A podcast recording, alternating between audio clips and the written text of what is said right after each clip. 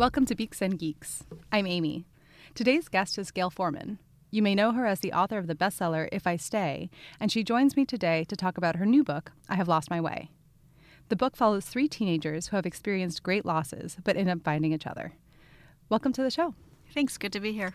So, there are three storylines in this book. You kind of meet each character and then their stories interweave.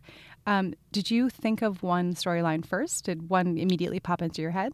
Freya's storyline popped into my head in that that was the character who sort of whispered, I have lost my way into my ear.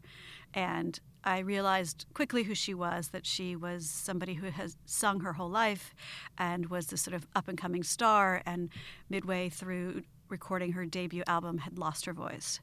Um, ironically, even though that sort of clicked right away, I think it was the most difficult story to kind of figure out why she had lost her voice and why she had lost her way. That came latest in the process. So Freya came first, Harun came next, and he was sort of fully formed. Like I understood everything about him, why he had lost, what was going on with him as soon as we met. And then Nathaniel was the third on board. So they kind of came, they come in the book in the order they came to me when you describe Freya, she is a beautiful young up and coming singer um, who has come to fame on YouTube, basically. Um, did you spend time watching a bunch of singers on YouTube? Did you kind of study that pre fame? I did. It, I studied it sort of on YouTube, but also while I was trying to figure out Freya, I happened to be at a really big book festival in Rio and there were YouTube celebrities there. So people who'd become YouTube famous and then had written books. And I was sort of talking to them and about them and kind of understanding how the trajectory has changed. Because originally, when I conceived of Freya, she was sort of like a, a Justin Bieber esque figure. But I think the way people are getting famous now on YouTube is different even than it was then, where somebody discovers you. Now it's like the public discovers you. And then if you do kind of cross over into a mainstream circuit, that happens next. And so that was really helpful in understanding Freya's psychology and what it all meant to her and just what it meant that she might not be able to sing again. Yeah. Yeah, she's she's straddling a lot. She's like in between childhood and adulthood, and she's also in between anonymity and fame too. Um, there's this great moment where some fans approach her in a diner, and you can see that she can kind of like walk through the world a little bit unnoticed, and then all of a sudden it's the most extreme attention. Right, because she's sort of very famous in this realm, which is I think the case with a lot of YouTube stars. I think people who are not of that generation are really perplexed by it, but they have these huge following and they have this immediate and direct conversation with their fans, which is something that Freya had loved. That that meant a lot to her, and for various reasons that she hadn't had that. Um, so yeah, she can kind of walk through the world. Her mother likes to treat her as if she's famous, but Freya is always seeing everything her mother does as aspirational. So her mom being like careful about well, you shouldn't be out in public on the subways is less to do with the reality of how Freya is, and then the reality her mother is projecting upon her. But then she will get in these situations, and she will be recognized by people like Harun or these girls in the diner. Yeah. This is a very, very New York City book, too the characters meet in Central Park. They kind of go around the city in recognizable places. Um, and it seemed extremely New York to me, especially in that they ran into each other because New York is a huge city and I run into people all the time. Isn't that like your favorite thing about it here? yeah. I was coming back from the Women's March and I, bu- I mean, there was like millions of people on the street and I bumped into a friend at the march and then we were on the subway and we started talking to strangers and they became friends. But then I bumped into like two other people that I randomly knew on the subway. Yeah. And they don't live anywhere near me. Yeah. Yeah. And there, it, it is sort of this like serendipitous moment when all the characters meet and you're like, that's magical and fake. And then you're like, maybe not. could happen. but that's the thing about New York City is why do I keep using it as a character in a book? I mean, I, I have had I've said a couple books there, but I feel like this and Where She Went, which are sort of spiritual cousins, really have New York City. It, it's so elemental to what's going on, and I I can't stand the city. It makes me crazy. The subways don't work. Oh, there's so many things about it that make me want to just like bash my head against a wall. But there is just that idea, to borrow a phrase from another book of mine, that, that anything can happen here. That you you will you might bump into anybody in the world. Yeah. And strange and magical things do happen here all the time. And I think I love the city for that. And so I do return to it in my novels. So each one of the teenagers in this book, they each experience a very, very deep loneliness, but it's different from how the other one experiences it. why were they able to bridge that divide so naturally? What what drew them together? Talking about the magic, I do think there's an element of sort of metaphysical mystery in this and to life. So why why these three? And would it have been any three people that would have connected over this? Because we all we all suffer loss and we all feel disconnected and lonely, even the happiest and most content among us. But I think, you know, when they first all meet, they don't necessarily want to stay together. They have ulterior motives or reasons why they are clinging to each other in the beginning. But then this sort of thing starts to happen where I think they they start to, without really knowing what's happening, inhabit one another's loss. And there's a connection there and an understanding that they're related somehow. But there's also a relief for each of them to be able to step out of their own loss and into someone else's. And I think that you have this idea that in life, when you're going through difficulty, the last thing you need is to take on somebody else's difficulty. It's more burden. But in fact, I think sometimes it can be helpful. There can be a relief in understanding that you are not the only one going through shit. I don't know if I'm allowed to say shit on a podcast, but there you go. You're, you're not the only one going through difficulty.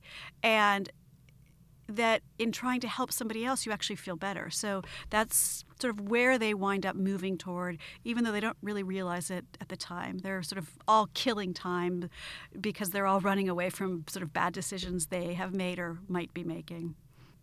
That's very different from the way that Nathaniel experiences people relating to his grief and his loss. Um, there's a great moment where you talk about how people asking him if he's okay are not actually checking in on him. They just want reassurance. It's kind of ridiculous to ask, like, how should we deal with horrible things? But what do you think is a better I mean, way? It's, it's, it's a good point. It is contradictory to what I just said. Nathaniel is this person who will has broken my heart so many times as I've written this book because this is somebody who so desperately needs someone to just look out for him and nurture him. And every step of the way, people are almost terrified by just how badly Nathaniel needs it, even though he does not express that he needs it, but it's just so clear from his life he needs some help. And I think people are intimidated by that, and it, it makes you deeply uncomfortable because, again, I think you think the idea of taking someone else's difficulty on is just going to add to your own pain. So people are always asking Nathaniel, like, you're okay, right? And it just he knows he knows from experience that what they want to hear is right so i suppose that if you see somebody who you think is in pain if it is making you uncomfortable maybe it's better to talk to somebody else about it rather than to dispose of your own discomfort by minimizing theirs you used to write for 17 magazine, and I've read that you really enjoyed writing for that magazine and wrote some really wonderful stories. Why do you love writing for young adults specifically, and why have you stayed doing that? That is a very interesting question. And the answer that I used to give was that I write about young people, but I don't write young stories. That the stories that I tell are usually things that adult me, at whatever age I'm at, needs to work through, but for whatever reason, the kind of characters who come to inhabit those stories are between the ages of 17 and 25. But when I wrote an adult novel, which was my last book, Leave Me, I had to sort of think a little bit more about why that was. Why was it that most of the characters who had come to me were younger? And I think I thought about it and came to what seems like a truthful answer, which is that when you are young, you are allowed to feel your feelings. I think people expect young people to feel things intensely. And then there is this idea, which I think is a complete myth, which is that as you get older, your feelings become muted. When in truth, the sort of social acceptability of expressing those feelings quite so deeply becomes less. So adults learn to kind of mute their feelings or they don't own them as much. So writing adult characters, which I found when I was writing the adult novel, you spend a lot of time looking at sort of the various consequences of them sublimating what they're really feeling and hiding from it. And that happens in a young adult novel as well. You often have characters that are unreliable narrators and who are not self aware at the beginning of the book.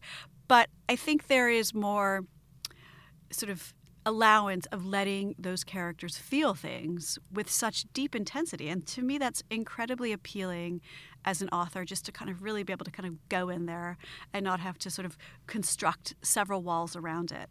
So I think that is the answer I came to is why I'm drawn to talking, having sort of young people tell the stories that I write. That sort of ties into this journal that you're putting out as well. Um, I know. I wish this was an audio, know, a, a could- visual feel- I don't know medium now, so we can show people. but Amy is now pulling out a slim sort of sampler of "Pour Your Heart Out." Yes, Pour Your Heart Out is the journal with quotes and images um, inside of it that are quotes from Gayle's books and um, has beautiful illustrations. So, what can you tell me about this this journal?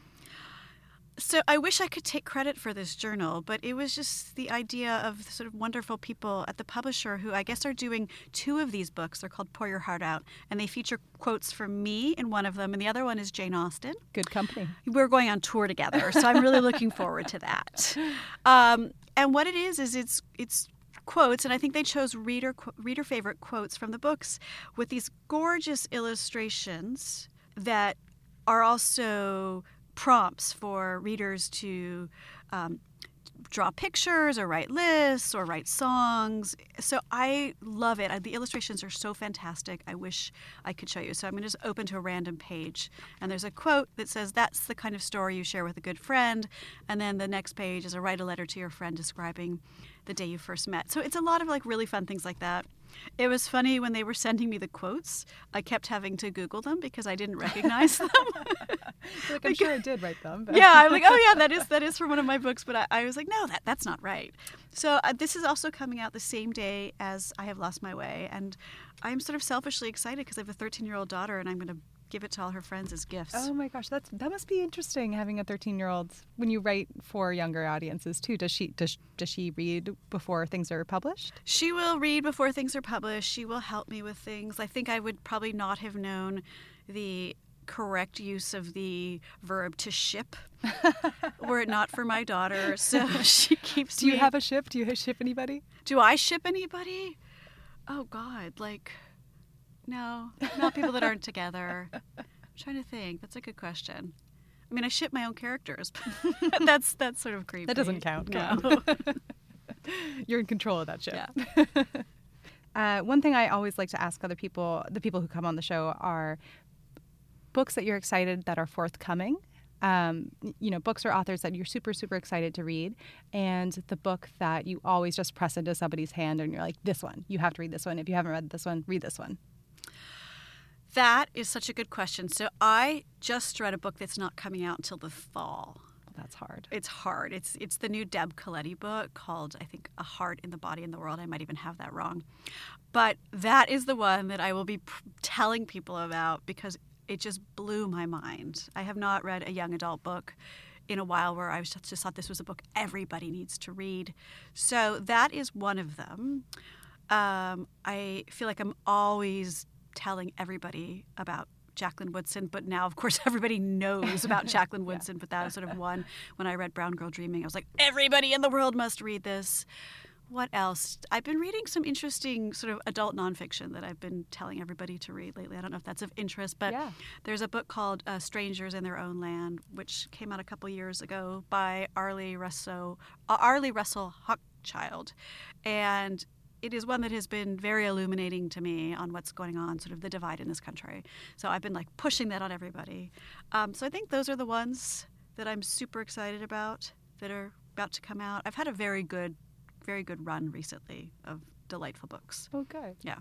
Well, I just want to thank you again for being on the show. It's such a pleasure talking to you. It was great to be here. Thanks, Amy.